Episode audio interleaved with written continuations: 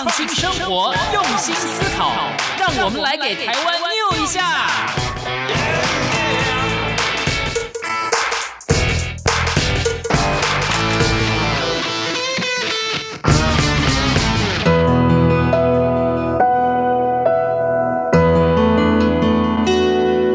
生命有如钻石般永恒，学习建立信心，学习懂得去爱，生命将得以散发热情，闪耀光彩。有爱在心中，生命大不同。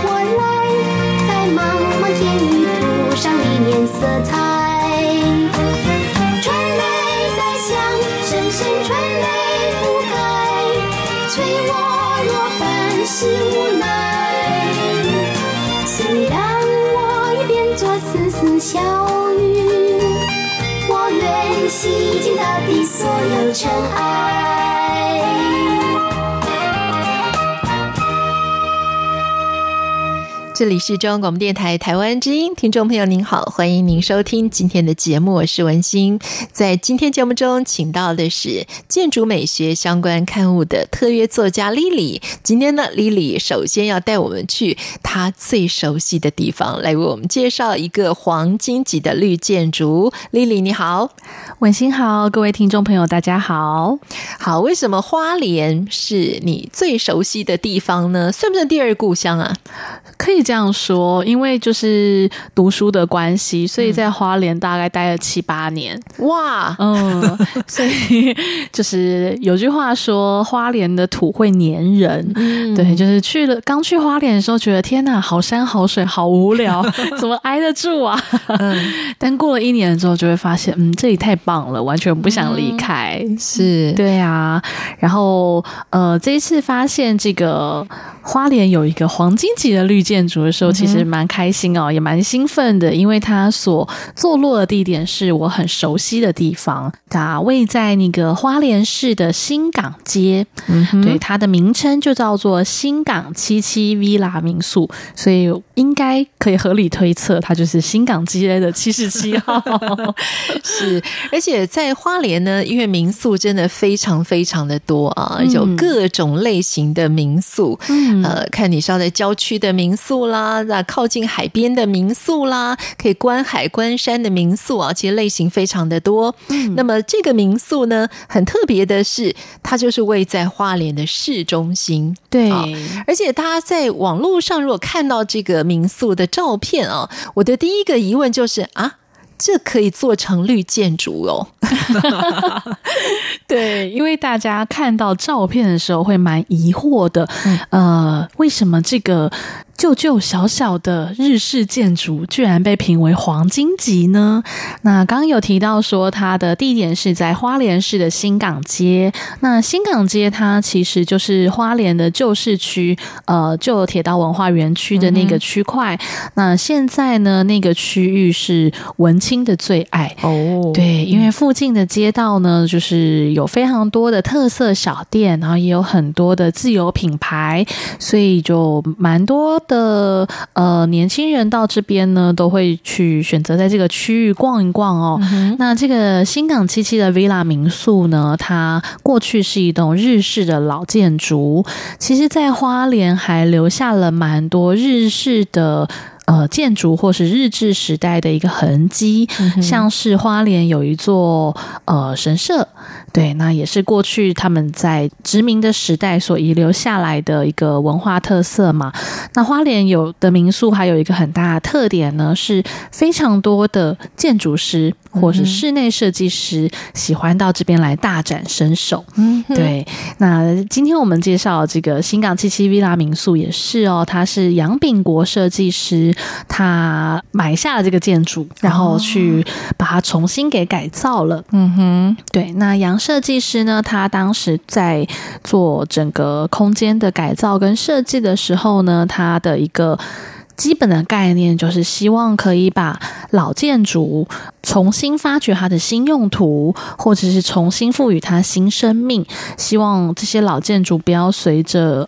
风吹日晒雨淋之后呢就只能够荒废然后被拆除，这相当的可惜哦。那也希望说，因为日式建筑毕竟保有它的某种特色嘛，它是一个历史跟时代的记忆，所以也希望说透过这样的恢复的方式呢，能够去让更多人去了解到说，当时那个时代他们的建筑方式是什么啊，它的建筑特色又是什么啊，让大家可以更清楚的了解这样的一个建筑特点。是，而且这个民宿呢，在我们介绍之后啊，如果听众朋友有兴趣啊，到花莲也想要来住一住这个民宿的话呢，我想大家应该要先来预约一下啊，因为它的房间的数量并不多，它只有6间房，有双人房跟4人房，房间不多，但是呢，在市中心它的地点非常的好，所以要早早的来做规划。没错，没错。那当然，刚刚有提到说，它就是位在市中心嘛，所以距离花莲的蛮多热闹的区块都很近，然后附近也有大型的停车场，所以开车的朋友呢，应该这个地方也算是蛮方便的。那刚刚也有提到说它的那个房间数并不多，因为我们不论是从照片上面或者是从一些资讯上面来看呢，它的基地面积都没有非常的大，那它是属于一个比较狭长型的地块，就是宽度比较窄，然后长度比较深这样子。那这样的一个地形呢，其实会有蛮多的采光上面的一个疑虑，对，因为我们到底该怎么样去运用，然后再加上房屋之间如果栋距之间的距离没有很大的时候，就很容易造成室内的采光不足的问题。那当然一开始在改造这个日式老屋的时候呢，杨建筑师也面临到同样的一个状况哦，就是老屋的室内采光不足，显得比较阴暗，是一个很大的问题。然后再来是因为它是一个老房子嘛，所以当时究竟该用新的建筑方式去修复它，还是我们用它原有的建筑方式去修复它，也成为一个挑战跟考量。对，那当然杨建筑师最后还是选择了用原有的方式去修复哦，可是这个挑战性相对就高很多，因为对于我们现在可能比较难想象说这个数十年前到底大家是如何去盖房子的呢？嗯，我们大约可以想象得到是用一些木材或是比较天然的材料，嗯，可是他们到底是怎么做的，其实很多人脑中都是打上了问号。所以光是要找到可以去运用这些旧的建筑方式的师傅，难度就很高了。嗯，对，那最明显的两个就是第一个是梁柱结构是用卡榫式的啊，哦，是卡榫式的功夫呢比大家想象中的更复杂。对呀，啊，你怎么样会卡得刚刚好？对，嗯，而且没有办法用任何一根钉子哦，就表示说那个精准度必须非常的高。嗯，然后过去曾经了解过卡榫式的建筑，其实它会做的有一点点的紧密。嗯哼，对，因为木头是一个自然的材质，它其实会呼吸，会热胀冷缩。嗯哼，对，那为了避免说冬天的时候它因为收缩的关系造成松动，所以一般来说他们在制作的时候呢，会做的大小比刚好在多一点点，嗯，对，所以他们在结合的时候其实是用木锤轻轻的把它那个结合的部位敲击结合在一起哦。那这个敲击的方式跟力道其实非常考验师傅的功力。嗯，对，一旦你没敲好，你的梁柱可能就会有凹陷，嗯，或者是可能产生裂痕，那当然对它的使用上就非常的不利。嗯，所以这个当然第一个木工是一个大挑战，然后第二个大挑战呢，大家可能很难想象是它的墙壁的构筑方式。嗯哼，因为它的墙壁的构筑方式呢，可能就是用一些土灰啊，或者是一些粘性的材质，加上稻杆跟稻谷。嗯哼，对，那他在做这个墙面的时候，当然也不是单纯的就是用这些材质搅拌之后直接去铸造一个墙面，它必须先用竹子去编出一个网目。那这个网目呢，就可以很有效的让这些粘性的材质附着在上面，让这个墙面更加的坚固，更加的稳定。那这些有趣的或者是特殊的建筑方式哦，杨设计师他也觉得说，如果我们把它全部都掩盖在表面的涂料之下，有点可惜。嗯，因为毕竟现在这样的工法已经越来越难看到了，那他们既然花了这么多的时间跟精力去恢复，当然就是要让大家好好的看一看。所以我们刚刚提到的这些建筑方式呢，它有保留了室内的一小部分，那是裸露的，就比如说这个墙面怎么样去一步一步的完成它啊，或者它的梁柱的结合的位置啊等等的，刻意的把它保留下来，所以它就成为了一个日式老屋非常好的建筑教材。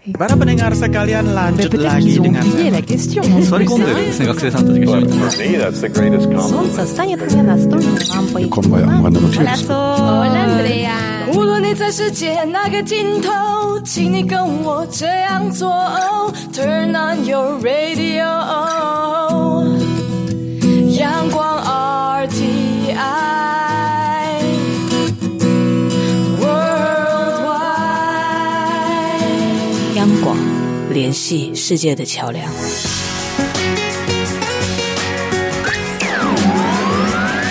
这里是中央广播电台台湾之音。所以这一栋民宿呢，相较于以往在前几集我们所介绍的这个崭新的建筑啊，像是规模非常宏伟的这个，比如说高雄市立图书馆啦，或者是啊类似像这种非常有质感的北投的图书馆啊，那么这个民宿相较之下呢，它就是属于一个小而美的建筑。对，啊，但是在这样子的一个空间里面，怎么样把这个老房子保留下来，同时呢还可以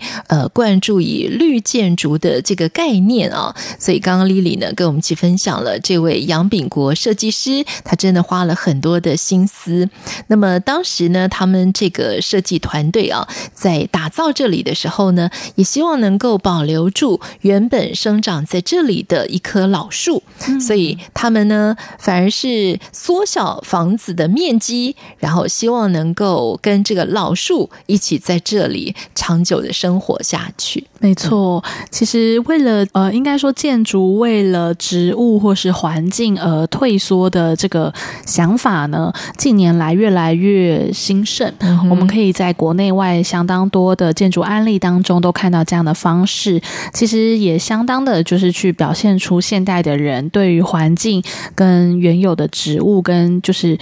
我们共同生活在这个地球上的其他物种的一种尊重哦。对，那刚刚也有提到说这个民宿它的基地并不大，然后它的建筑体也不大，但是它做了非常多细小的变动跟设计，其实是可以给一般民众做一个很好的参考，因为我们像先前介绍过这么多的绿建筑，那他们大多是属于公共空间或者是办公空间、厂房等等的量体都比较大，但是以住宅的形态去呈现的呢就其实比较少，或者是说现在我们常见到的一些住宅型的绿建筑，它大多是一个大型的社区或是大楼，那它透过就是一些水资源的运用啊，或者是说其他资源的运用、环保回收的这个系统等等的去达到绿建筑的目的。但是如果我们是既有的住宅想要改造呢，或者是独栋的住宅，我们希望也可以尽量朝绿建筑的方式去前进的时候，我们该如何做呢？其实就可以透过这个新港77 Villa 民宿来去参考一下。那我们接下来当然会介绍蛮多杨建筑师他所运用的方式哦，其实大家可以考虑看看哦，都是蛮有趣的，而且变动也不会很大。对，例如说是我们既然提到了保留了老树这部分的话呢，其实他们还有做了一个很有趣的地方，就是他们把原来的水泥地面把它改造成一个比较透水性的材质的地面。那这个比较透水性的材质地面呢，其实有很多种做法，我们可以用填土然后种植草坪的一个方式，或者是说我可以铺设一个木地板，我就不用把土地呢完全盖住，对，那它上面架设一个可以让雨水或是各种的流水呢渗透到地下的材质的时候，那对于使用的人来说还是很方便的，因为你不会踩到泥泞的地面嘛，但是相对来说呢，这个地面以下的土地它依然是可以有一定的含水量，可以吸收水分，这样子对整个环境来说是比较有帮助的。而且讲一个最直截了当的内容，就是你家的庭院下雨就再也不会淹水了，不会积水。对对，因为它就很自然的被底下的土地所吸收了。对，这是一个很好的改造方式哦。那我不晓得文心在看他们的官网的时候有没有注意到，他们有一个非常大的特色，有游泳池。对，他们这个后院泳池哦，也是受到那个房客大大赞赏的其中一个卖点。在市中心有游泳池，对，很不容易，私人的哦，民宿私有这样子。对，那也有很多人就有疑问说，那既然有空间做泳池，当初为什么不多盖几个房间？这果然就是我们精打细算的台湾朋友会有的一些疑问。对，可是呢，这个泳池的功能不光光是一个娱乐性的功能哦，它其实更大的用处是对于气候的调节跟环境的调节的一个功能。对，因为花莲其实相当的炎热，我们以前读书的时候都开玩笑说，花莲大概只有春天跟夏天两种气候，冬天非常非常短暂，可以忽略不计这样子。对，夏天的时间非常的漫长，但是我们都知道说，当你天气很热的时候，靠近水边，因为水有一种调节温度的功能，当它的量体够大的时候，后，当然你如果靠一小盆水想要调节温度难度很高啊，但是泳池有一定的量体或者是池塘，透过这些水的设施其实可以有效的降低周遭环境的温度。那再加上说他们的绿植的一个种植，对，除了原有的老树之外呢，还种了非常多不同的植物，那这些植物也可以让整个空间变得更加的丰富，生态性也更丰富，因为当有很多的昆虫其实是以植物作为主要的食物来源嘛，所以当你的植物变多的时候，在这里生存的物种相对的也会变多，它就会变成一个小小生态系，这也是一件很有趣的事情。对，那也会有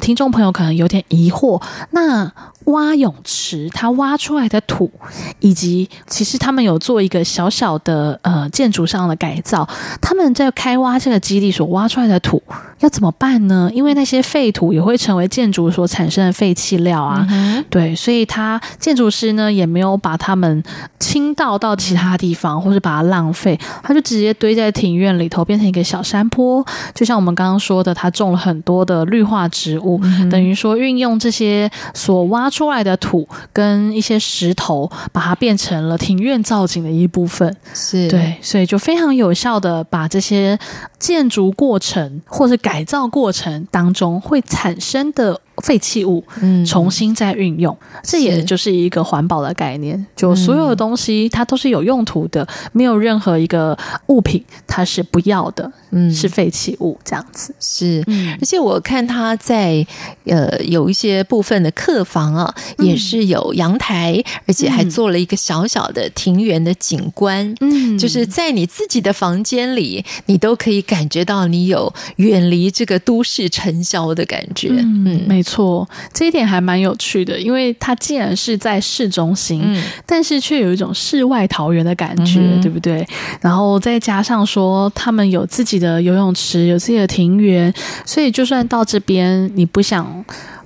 去逛街，不想去人很多的地方，光是在这个日式老屋里头静静的休息，也会觉得好像重新充电的感觉。是，而且虽然呢花莲的民宿很多啊，但是对于不会开车的朋友来讲啊，有一些花莲的民宿呢在交通上的确是一个需要考量的。如果说它是可以看到海景的、山景的，或者是在比较郊区的民宿啊，那你自己不会开车的话，我觉得要到一些比较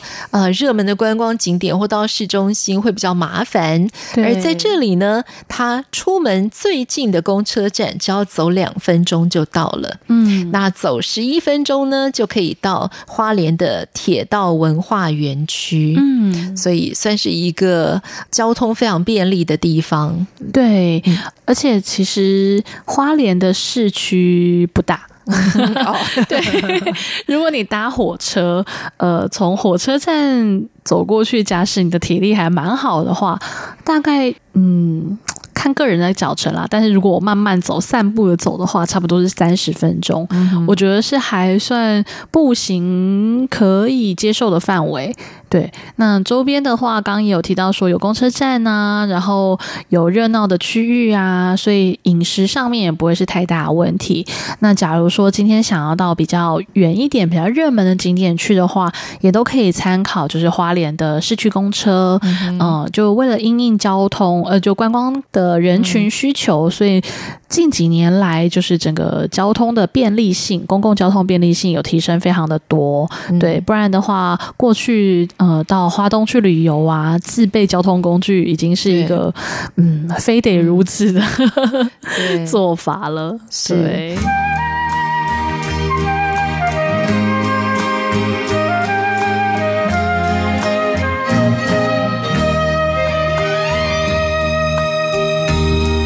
我在陪伴夕阳，听海浪守着渔船归航，寻找星星闪耀。片片浪花风里来，湿透了回忆。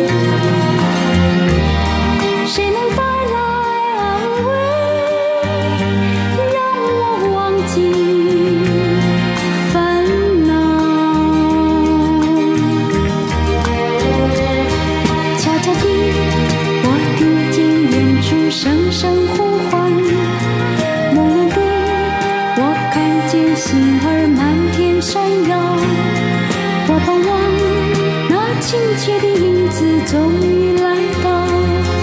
那是他，是他。我在陪伴夕阳，听海浪的雨，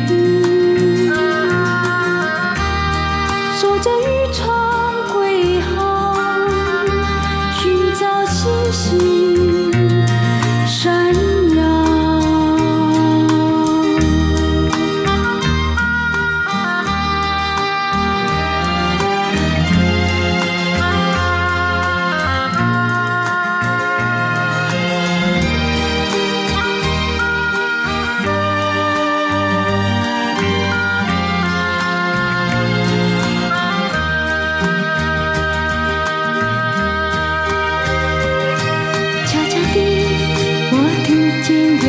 声声呼唤，朦胧地，我看见星儿满天闪耀。我盼望那亲切的影子终于来到，那是他，是他。我在陪伴夕阳。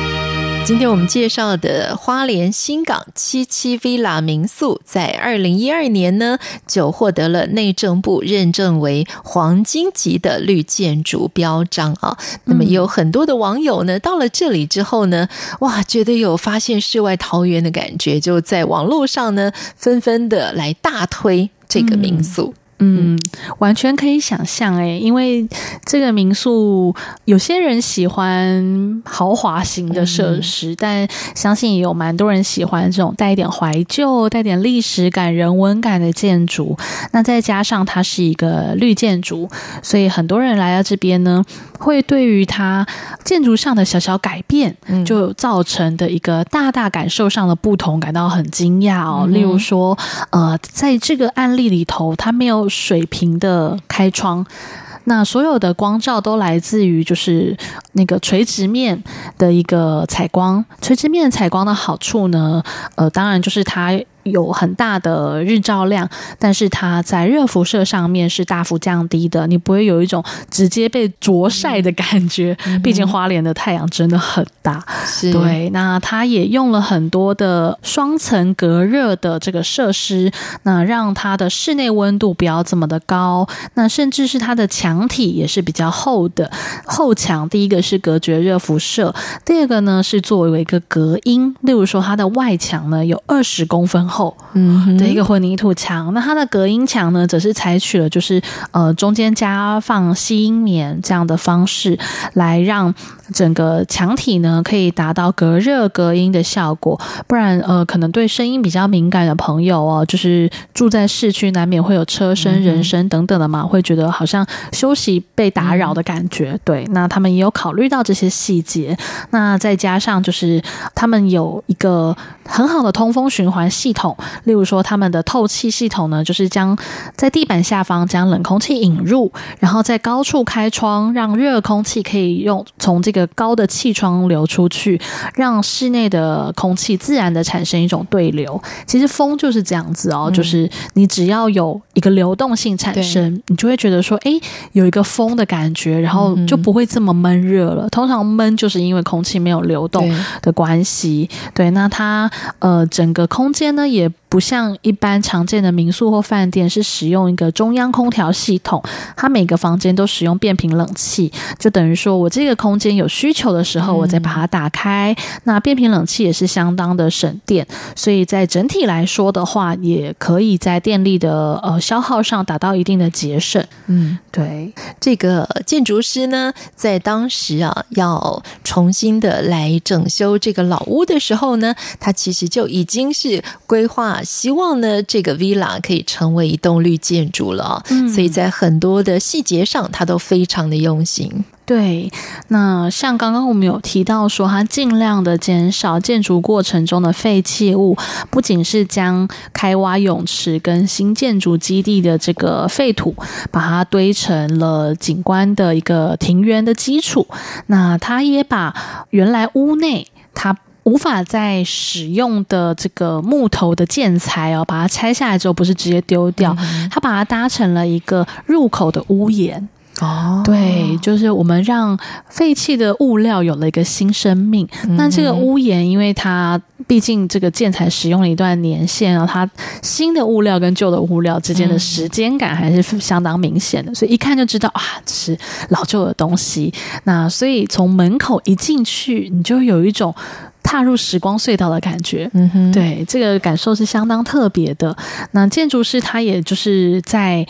新建的过程当中呢，第一个是希望老屋都可以拥有新生命，透过这个成功的案例的改造，那大家可以更好的去思考说，是不是所有的老屋只有被推倒重建就这条路可以走哦。对，那第二个就是希望可以把日式建筑特有的一个建筑方式保留下来。那第三个是因为它创造了一个很好的市区内的小生态系，那也可以希望说因为它种植了很多不同的植物，所以吸引了很多不同的昆虫或动物。对，这是循环的环环相扣。那也希望说对于来这个空间的客人来说，他们可以不用去到很远或是很多地方，就可以欣赏到很丰富的景观。那最后一点，其实它有一个很远大的愿景。对，因为绿建筑这件事情绝对是未来跟我们的生活会越来越紧密，那也会希望说透过这个建筑改造的成功，那去告诉更多的人，一般的建筑我们可以透过哪一些方法，那做一些小小的改动，就对环境有更大的帮助。那甚至是它可以当做一个教育基地，那如果说家庭的客人有小朋友的时候呢，也可以告诉他们说，哦，我们透过什么样的方式，然后达到建筑让人跟环境更加平衡的一个的方法。那让小朋友从小就有这个绿建筑的概念，他们未来就会更下意识，或者是说更有兴趣朝这个方向去努力跟发展。也许他可以不用成为这个领域的专家，但是如果他有机会可以去买房子也好啊，或者建构属于自己的房屋也好的时候，他也许就会想到啊，我可以用这样的方式去构筑我自己未来的居家。那这样子对于整个环境永续的保存是更好更有发展的一个方法。所以这个民宿的主人就是这位设计师吗？对。因为你刚刚说他是把这个房子买下来之后对，来实现他自己对于绿建筑或者是他的一个建筑的梦想。没错，就这也是一个很有趣很有梦想跟行动力的一个建筑师哦。对啊，然后甚至是经营了这个民宿，然后让更多的人可以去了解到绿建筑，甚至是直接住在绿建筑里头去体验它。是。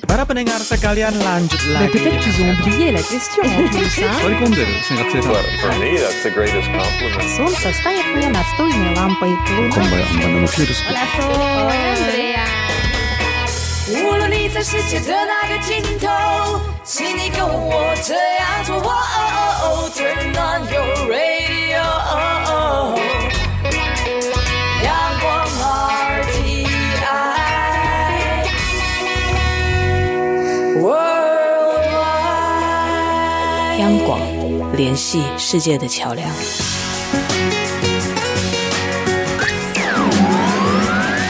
这里是中央广播电台台湾之音。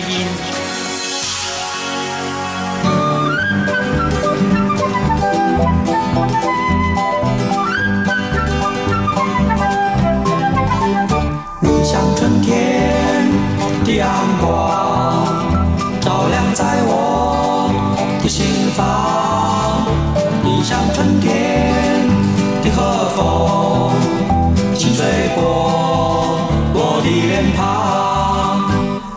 我身边的阳光，充满在我的心房。你是我生命的和风，轻抚过我的脸庞。让那生命的阳光洒遍我俩的身上，让那生命的和风带我俩到青天上去翱翔。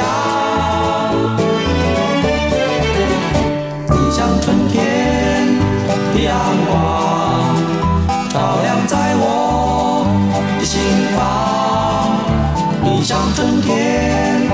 的和风，轻吹过我的脸庞。你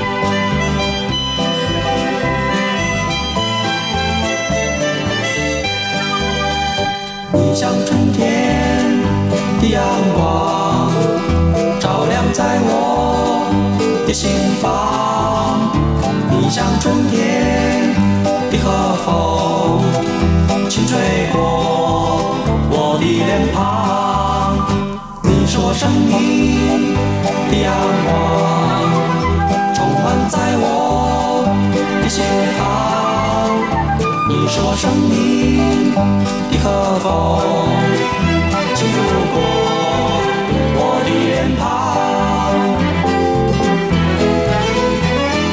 轻拂过我的脸庞。 生命的和风，带我俩到青天上去翱翔。你是我生命的阳光，充满在我的心房。你是我生命的和风，轻抚过我的脸庞。你是我生命的和风。 轻抚过我的脸庞。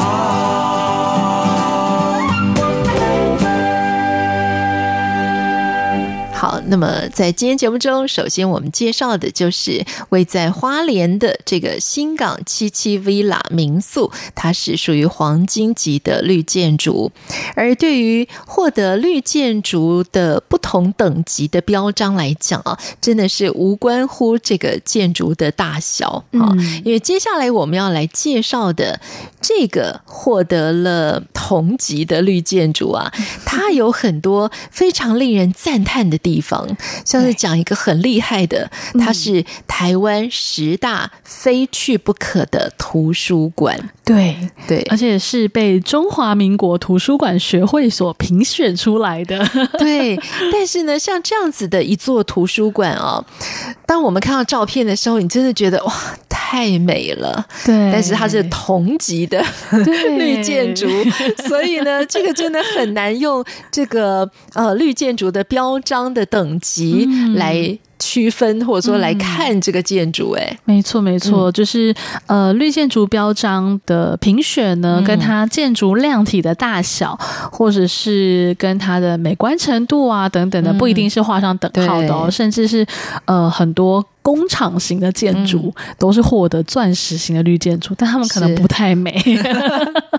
那没有关系，我们可以用很多不同的角度去欣赏这些绿建筑。那像我们接下来要介绍的这个台东大学图书资讯馆呢，它就是一个同级的绿建筑。那虽然它只有同级哦，但是它有非常多有趣的建筑特色，甚至是获得很多不同单位的一个赞赏。刚刚除了我们提到就是。 是中华民国图书学会评选为台湾10大非去不可图书馆之外呢，那它也在2016年获得了台湾建筑的佳作奖，然后近期也获得了国际知名的建筑师网站，就是 architecture.com 的一个报道，就是全球8大特色图书馆，全球哦，哇！第一个介绍的就是台东大学的图书资讯馆呢，好厉害哦！对，而且其实台湾入选在这篇文章的有2个建筑，对，除了就是台东大学的图书资讯馆之外，另一个呢是台中的资讯图书馆。哦，都是图书馆。对、因为它是八大特色图书馆对、但是他们的一个建筑风格相当的不同。如果去过台中的话，会发现台中的这个图书馆呢是一栋纯白的建筑，然后外形非常的流线，嗯哼，对，就是让大家觉得说哇，蛮前卫的哦，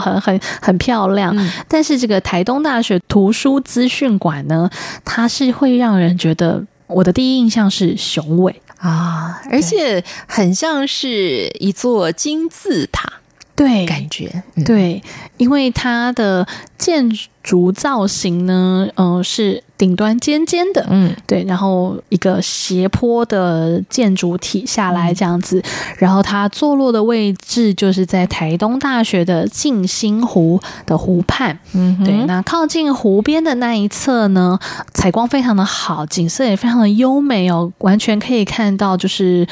学校的湖景。那另外一侧呢，是一个有点像 V 字形的建筑体，那它所看到的就是我们台东的山景，所以在这个图书馆里头山海全包，这种感觉、好厉害，对、没错，建筑很漂亮。那刚刚文心也有提到说它有点像做金字塔嘛，那它是一座绿色的金字塔、因为在整个建筑的外观上面呢，他们是以草皮去铺设的，所以它的外观上来看就是绿绿的一栋，是、对。那我们刚刚前面很多次都有提到说，就是在建筑体上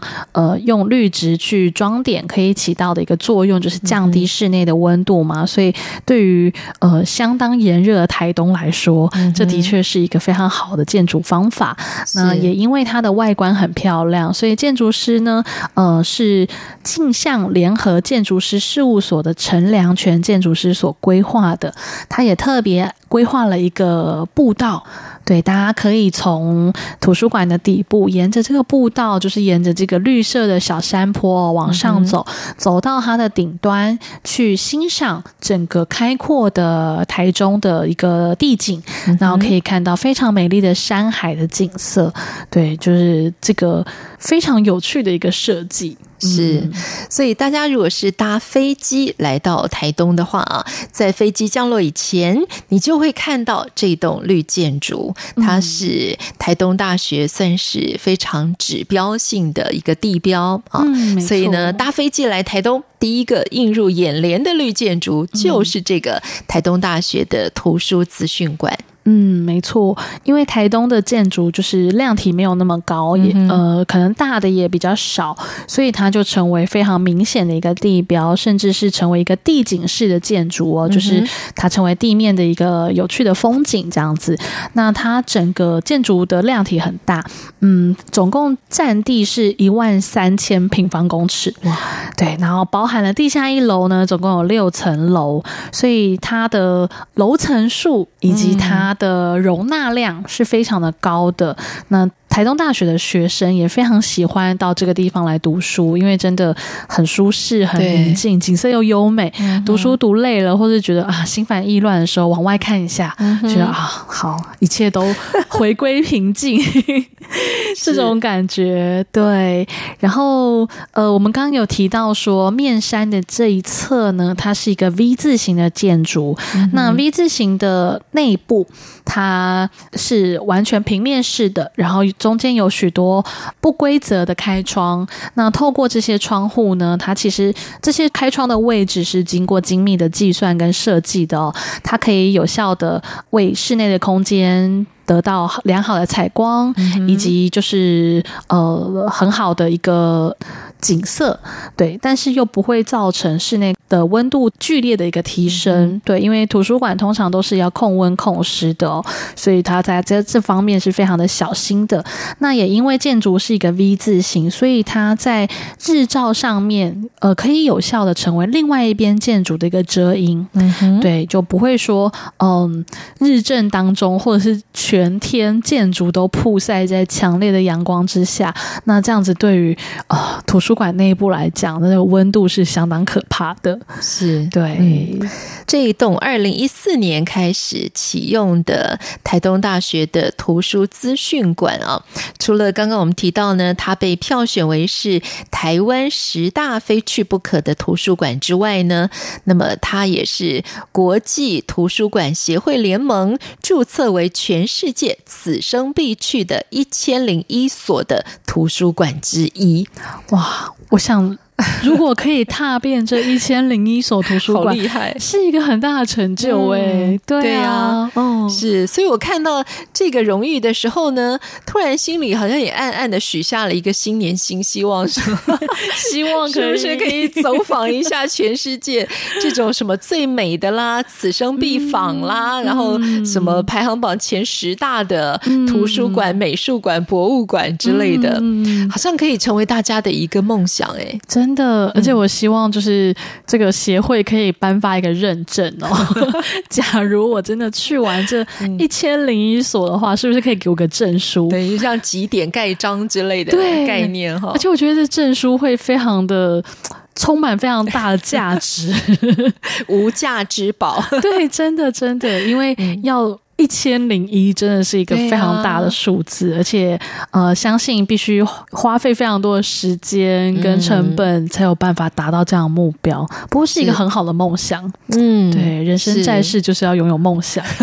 尤其在新的一年开始啊，对，每年大家都许下新年新希望，那我们是不是应该先盘点今年的有没有达成？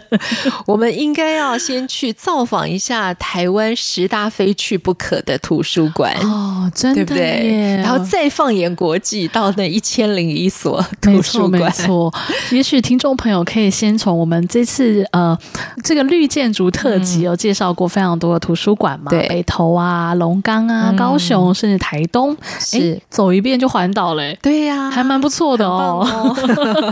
对，可以先考虑一下。是，当然这个图书馆呢，它有很多的这个特色啊，除了在建筑上的特色之外呢，其实很多的图书馆他们的馆藏也有属于他们自己的特色。是，那这个图书馆呢，它有值得一提的就是它拥有的是呢，在许多大学的图书馆里面啊，非常少见的儿童书库跟亲子书房，所以呢它是拥有全台湾最丰富的儿童读书的藏书，所以现在已经提供有超过55万册的图书了，还有很多的视听多媒体的资料，还有2500多种的中西日文的纸本的期刊。哇，太厉害了，好棒哦！中文、英文还有日文，对啊。而且相较于就是我们所熟知的几个大城市哦，那相信东部的资源可能就是比较没有那么的充裕。那在这个台东大学的图书馆也有这么多的儿童图书的藏书，其实对于就是台东地区的居民啊，小朋友来说是一个很大的福音，因为当小朋友想要看一些比较不同的书籍啊，或者是想要吸收更多有趣的知识的时候，就可以到这边来走一走。而且台东大学校园非常美丽哦。所以你从花莲也常去台东玩咯。对。把花东跑透这样子。是啊，真令人羡慕耶。对，就花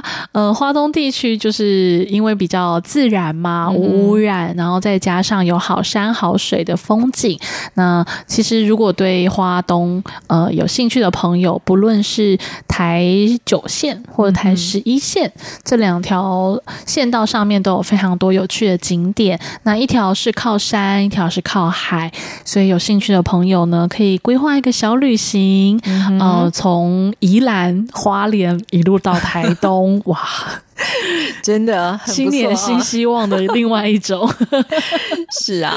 所以在节目当中呢，我们也希望透过这个绿建筑的介绍啊，也让听众朋友呢透过造访这一座座的非常独特的绿建筑，也能够在台湾来进行一趟非常具有美感的台湾的绿建筑小旅行。是啊，就有各式各样不同的类型，有图书馆，有观光工厂，然后有民宿，还有老茶厂等等的。相信如果把我们这段时间以来所介绍绿建筑串联起来哦，会成为一趟非常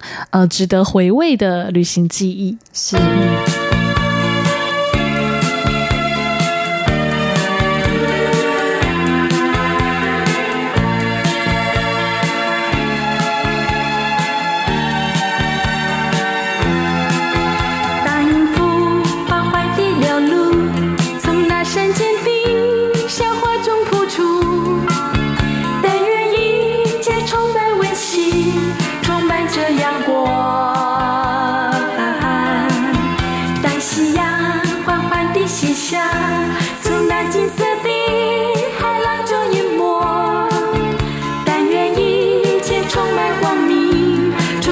神奇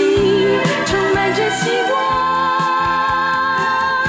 守住这一片阳光，守住这一季灿烂，赐予我新的生命，新的憧憬，新的色彩，守住这一片阳光，守住这一季灿烂，让那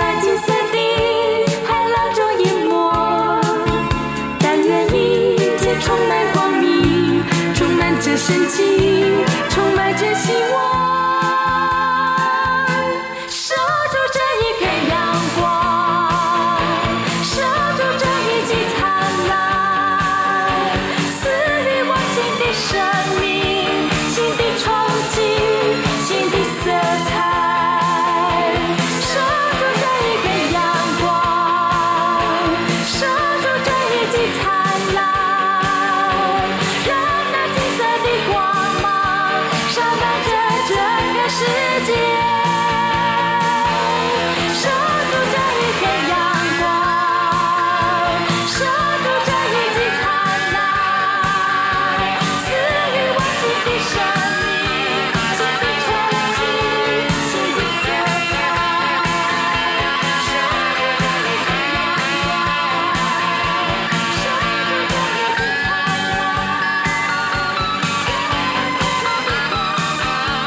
所以呢，到了这个台东大学的图书资讯馆啊，那么在天气好的时候呢，如果我们登上它的5楼，它其实视野真的非常的美啊！你可以鸟瞰太平洋，还有都兰山的景致，还可以远眺绿岛，甚至呢，如果天气够好，你甚至可以看到兰屿。哇，太棒了吧！真的，这个真的视野很开阔耶。是，所以这个占地有13000平方公尺的绿色建筑啊，那么就非常的欢迎朋友们有机会的话呢，可以到台东来走一走。那么当然，这座图书馆呢，它也是名列了台湾10大非去不可的图书馆嘛。那所以除了这个台东之外呢，在北中南都有图书馆入选这个10大非去不可的图书馆，有比较较特别的像是中华饮食文化图书馆、不晓得 Lily 有没有去过？没有耶、但是这个我还蛮想去的，因为我本身对饮食文化很有兴趣、是，这是位在北部。好，那在北部的还有新北市图书馆的总馆、还有国家图书馆、在中部呢有静宜大学的盖夏图书馆。这听起来蛮特别的，对、而且也是很美的一个建筑、那么在南部呢有嘉义县民雄乡的乡立图书馆，有高雄市立图书馆总馆。这个你就很熟悉了吧？对，我们先前有介绍过这个高雄图书馆的总馆、是，还有高雄市图书馆、大东艺术图书馆、高雄文学馆、高雄市图书馆小港分馆。哇，在南部高雄占了4个耶。对呀、而且那个高雄除了有就是非常多特色的图书馆之外哦，最近他们有一个新的建筑、就是卫武营艺术中心、对，那卫武营艺术中心它的建筑非常的前卫，也刚刚才启用不久、对，然后相信未来会成为南部地区非常重要的艺术的表演场馆、然后他们也筹划了非常多的节目哦，近期已经在很多的网站上面看到他们的节目介绍了，对，所以有兴趣的朋友也许可以去看看图书馆之余呢，也去欣赏一下新型的艺术中心——卫武营艺术中心。是，当然这个台东大学的这个图书馆啊，校外人士是不可以借书的，但是我想还是可以进入到这个图书馆里面，然后好好的安静下来读一本书，只是呢，体验一下。但如果是台东县民的话，就可以申请全年度的借书证。所以也是非常的怎么讲，优惠台东县的县民。是，那我想应该一般大学图书馆的规定都是，如果一般民众入内的话，是可以用证件去换证的，例如说你的身份证、健保卡、驾照等等的。对，那可以入内去享受他们的资源，例如说观看图书啊，或者是他们的影音资料等等的、那差别就是在于说刚刚提到你没有办法把书借出来。对，那除了说进去场馆内体验一下他们的一个图书之外呢，其实台东大学图书馆它有一个特色，就是我们刚刚有提到说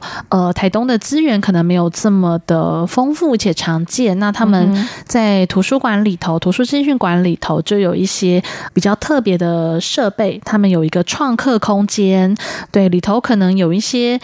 设备啊，或者是说同学们可以互相在里头作为一个脑力激荡、一个想法的互相碰撞等等的。那他们也有虚拟书架这些互动的服务，所以让整个图书馆的使用上更加的现代化，然后去达到行动学习的一个目的。对，所以以科技的角度来讲，也可以去了解一下说新式的图书馆是什么样的感觉，那跟我们过去传统所熟知的完全依靠人工所去运作的一个图书馆有不一样的体验。是，所以大家在新的一年呢，也可以跟着图书馆去旅行。好，那么刚刚我们提到全球8座非常独特的图书馆呢，有以色列国立图书馆、沙烏地阿拉伯法阿国家图书馆，还有北京国立图书馆、埃及亚历山大图书馆、埃及开罗国家图书馆、捷克布拉格国家科技图书馆，当然还包括了我们的台中市的国立资讯图书馆，以及今天我们所介绍的台东大学图书资讯馆。真的可以跟着图书馆去旅行耶。对呀、而且台湾就入选了2个，对，在8个名额当中占了2个，非常厉害耶。好，那么这就是我们在今天节目中为听众朋友所介绍的绿建筑。当然这一系列的绿建筑系列啊，到这里我们就会暂时的先告一段落。对，那么因为其他的绿建筑呢，也许是并不方便开放给大家去参观的，是，所以我们今天呢，在节目当中所介绍的这些绿建筑呢，是欢迎听众朋友有机会的话也可以去造访一下。嗯，那当然也非常的谢谢 Lily 呢，在这段时间带着我们去走访了台湾的绿建筑。嗯，希望听众朋友们可以跟着绿建筑来个小旅行，作为2019年的新年新希望。好，那么当然在这里呢也是祝大家新年快乐。对，好，今天节目中请到的是建筑美学相关刊物的特约作家 Lily， 非常谢谢 Lily 在这段时间以来为我们所介绍的台湾的绿建筑。谢谢文心，祝大家新年快乐。善意和解，积极合作，永久和平。行政院大陆委员会与您携手共创美好的未来。